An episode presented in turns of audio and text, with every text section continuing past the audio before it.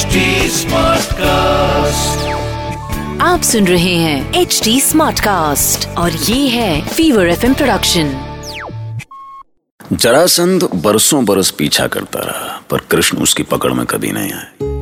बार बार युद्ध छोड़कर भागने वाले कृष्ण का नाम रण छोड़ पड़ गया। मैं कृष्ण की उस नीति का साक्षी हूँ।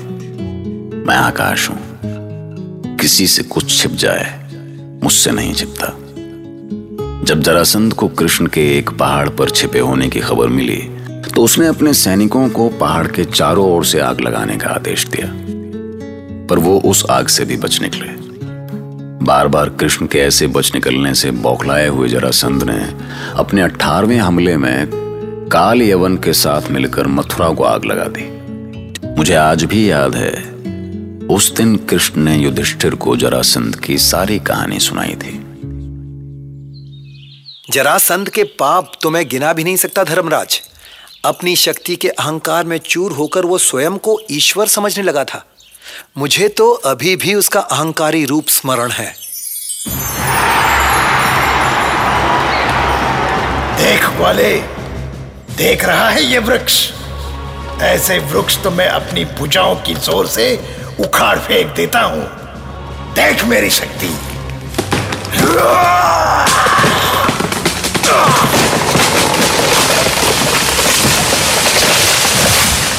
देखा दाऊ ये जरासन तो बिल्कुल पागल हाथी जैसा हो गया है। ये शक्ति नहीं कृष्ण। उन्माद है इसका। मैं इसे क्षण भर में शांत कर दूँगा। ग्वाले दूध पीता बालक है तू। तेरी बुद्धि अभी इतनी नहीं हुई कि तू महाबली जरासन को धर्म का पाठ सिखाए। तू कुछ सीखने योग्य है भी नहीं जरासंध अब तो तेरे पाप तेरे मृत्यु के साथ ही जाएँगे। सपने देख रहा है तू, ग्वाले। मैं तेरे जैसे तुच्छ बालक से युद्ध नहीं करता। चल भाग भाग यहाँ से। और फिर एक दिन जब मैं भीम को पाकर शक्तिशाली हो गया तो मैंने जरासंध की युद्ध की इच्छा तो पूरी की ही। तुम्हारे राजसूय यज्ञ का भी रास्ता साफ़ कर दिया। सावधान! सावधान! इंद्रप्रस्थ के राजसूय यज्ञ में पधारे सभी ऋषि महर्षि, राजा और महाराजाओं का स्वागत करने चक्रवर्ती सम्राट, ज्येष्ठ पांडु पुत्र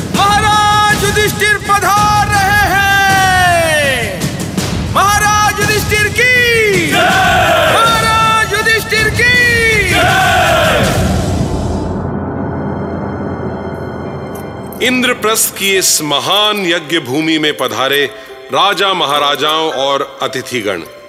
परंपरा के अनुसार यज्ञ के आरंभ होने के पूर्व मैं, पांडुपुत्र युधिष्ठिर, अतिथियों में सबसे प्रतिष्ठित वासुदेव श्री कृष्ण को अग्र पूजा के लिए आमंत्रित करता हूँ। मेरी प्रार्थना है कि देवकी नंदन अग्र पूजा का मेरा निवेदन स्वीकार करें। वासुदेव श्री कृष्ण की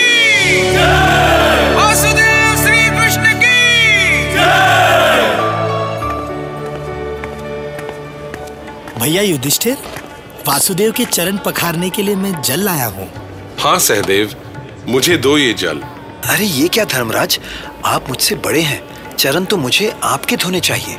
बड़प्पन जन्म से नहीं कर्म से होता है केशव। आप मुझे अपने चरण पखारने दें।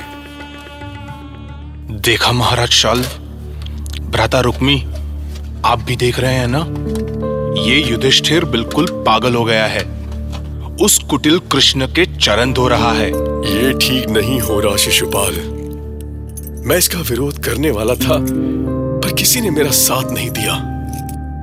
इसीलिए यहाँ किनारे आकर बैठा हूँ। मैं आपके साथ हूँ महाराज शाल्व। मैं ये अधर्म नहीं होने दूँगा। यदि पांडव नहीं माने तो मैं मैं इस यज्ञ मंडप में ही आग लगा दूँगा। आक्रोश में अनर्थ मत करो शिशुपाल। यहाँ सभी राजा कृष्ण और पांडव के पक्ष में हैं।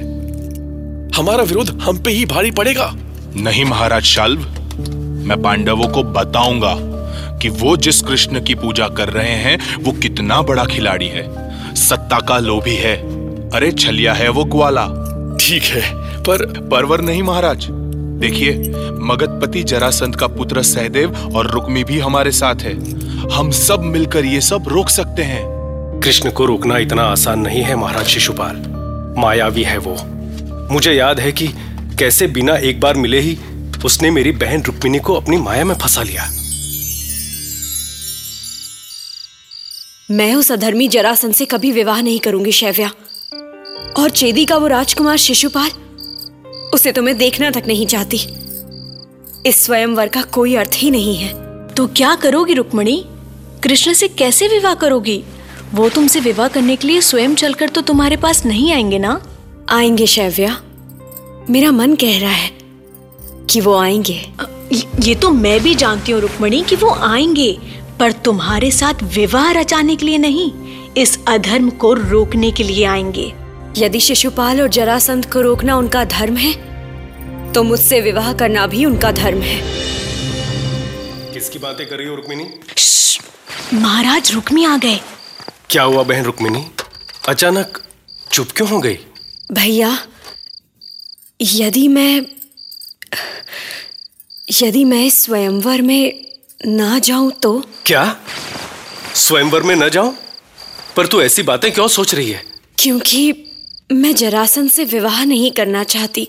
भला जरासंध ऐसा क्यों करेंगे? और तेरा विवाह महाराज जरासंध से नहीं हो रहा। स्वयं महाराज जरासंध ने मुझसे कहा है। कि तेरा विवाह शिशुपाल के साथ होगा। और मैं उनकी बात कैसे टाल सकता हूँ? उनकी वजह से ही तो ये मेरी सत्ता सुरक्षित है। तो तुम मुझे अपनी सत्ता का साधन समझ रहे हो भैया? और बस कृष्ण ने रुक्मिणी का हरण किया और मुझे युद्ध के लिए ललकारने लगा। महाराज शिशुपाल इसीलिए कहता हूँ कि कृष्ण को अपमानित करने से पहले सौ बार सोचना। रुक्मी तुम तो इस कृष्ण से तब भी डर गए थे और अब भी डरे हुए हो। पर कोई मेरा साथ दे ना दे मैं कृष्ण की पूजा नहीं होने दूँगा। आइए वासुदेव सिंहासन पर बैठकर हमें आपकी चरण पूजा करने का सम्मान दीजिए। बंद करो ये पूजा बंद करो ये पाखंड। शिशुपाल मैं तेरा वध कर दूँगा। छोड़ दो भीम जाने दो उसे। नहीं केशव इसने आपकी पूजा रोकने की कोशिश की है। मैं इसे नहीं छोड़ूँगा। जरा रुक जाओ भीम ये कुछ कहना चाहता है। कह लेने दो उसे। महाराज युधिष्ठिर मैं पूछना चाहता हूँ कि इतने बड़े महात्माओं सिद्ध संतों और राजा महाराजाओं के रहते इस कृष्ण की अग्र पूजा क्यों हो रही है? पहले मुझे ये बताओ शिशुपाल कि तुम्हें यहाँ आने की अनुमति किसने दी? मैं यहाँ अतिथि हूँ। मुझे आमंत्रित करके अपमानित कर रहे हो? यदि बड़ों का थोड़ा भी मान हो तो अभी बंद करो ये कृष्ण पूजा। मुझे भी अपने पूजन की चाह नहीं है शिशुपाल। तुमने ठीक कहा है कि इस मंडप में बड़े बड़े धर्मात्मा बैठे हैं। फिर तो तुम्हें यह पूजा स्वीकार ही नहीं करनी चाहिए थी कृष्ण। पितामह भीष्म आचार्य द्रोण और महर्षि व्यास के होते हुए एक ग्वाले की पूजा। बस। बस करो शिशुपाल। इसके आगे एक शब्द भी बोला तो यम लोग पहुँच जाओगे। मेरे सामने से हट जाओ भीम नहीं तो अनर्थ हो जाएगा। अनर्थ तो हो चुका है दुष्ट और वो अनर्थ तूने किया है। हाथ मत लगाना मुझे। रुक जाओ भीम। ओ शिशुपाल तुम यहाँ से चले जाओ। अभी इसी क्षण मेरी दृष्टि से दूर हो जाओ।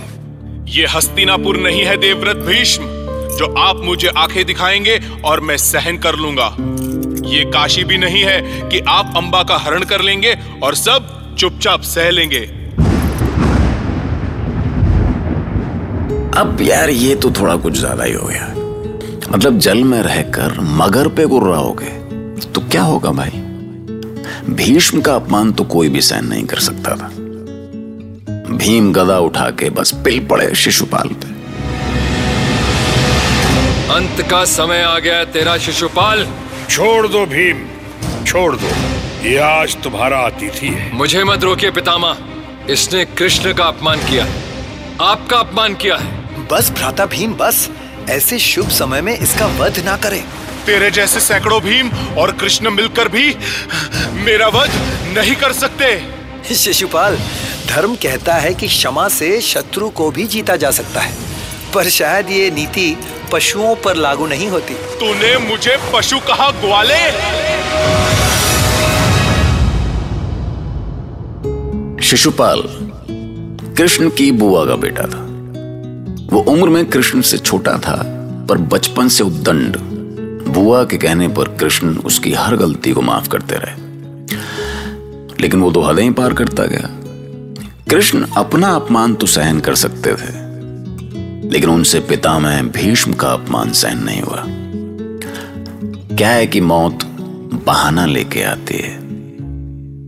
है ना? अरे आज नहीं मानोगे तो कल मानोगे। सुनते रहिए महाभारत।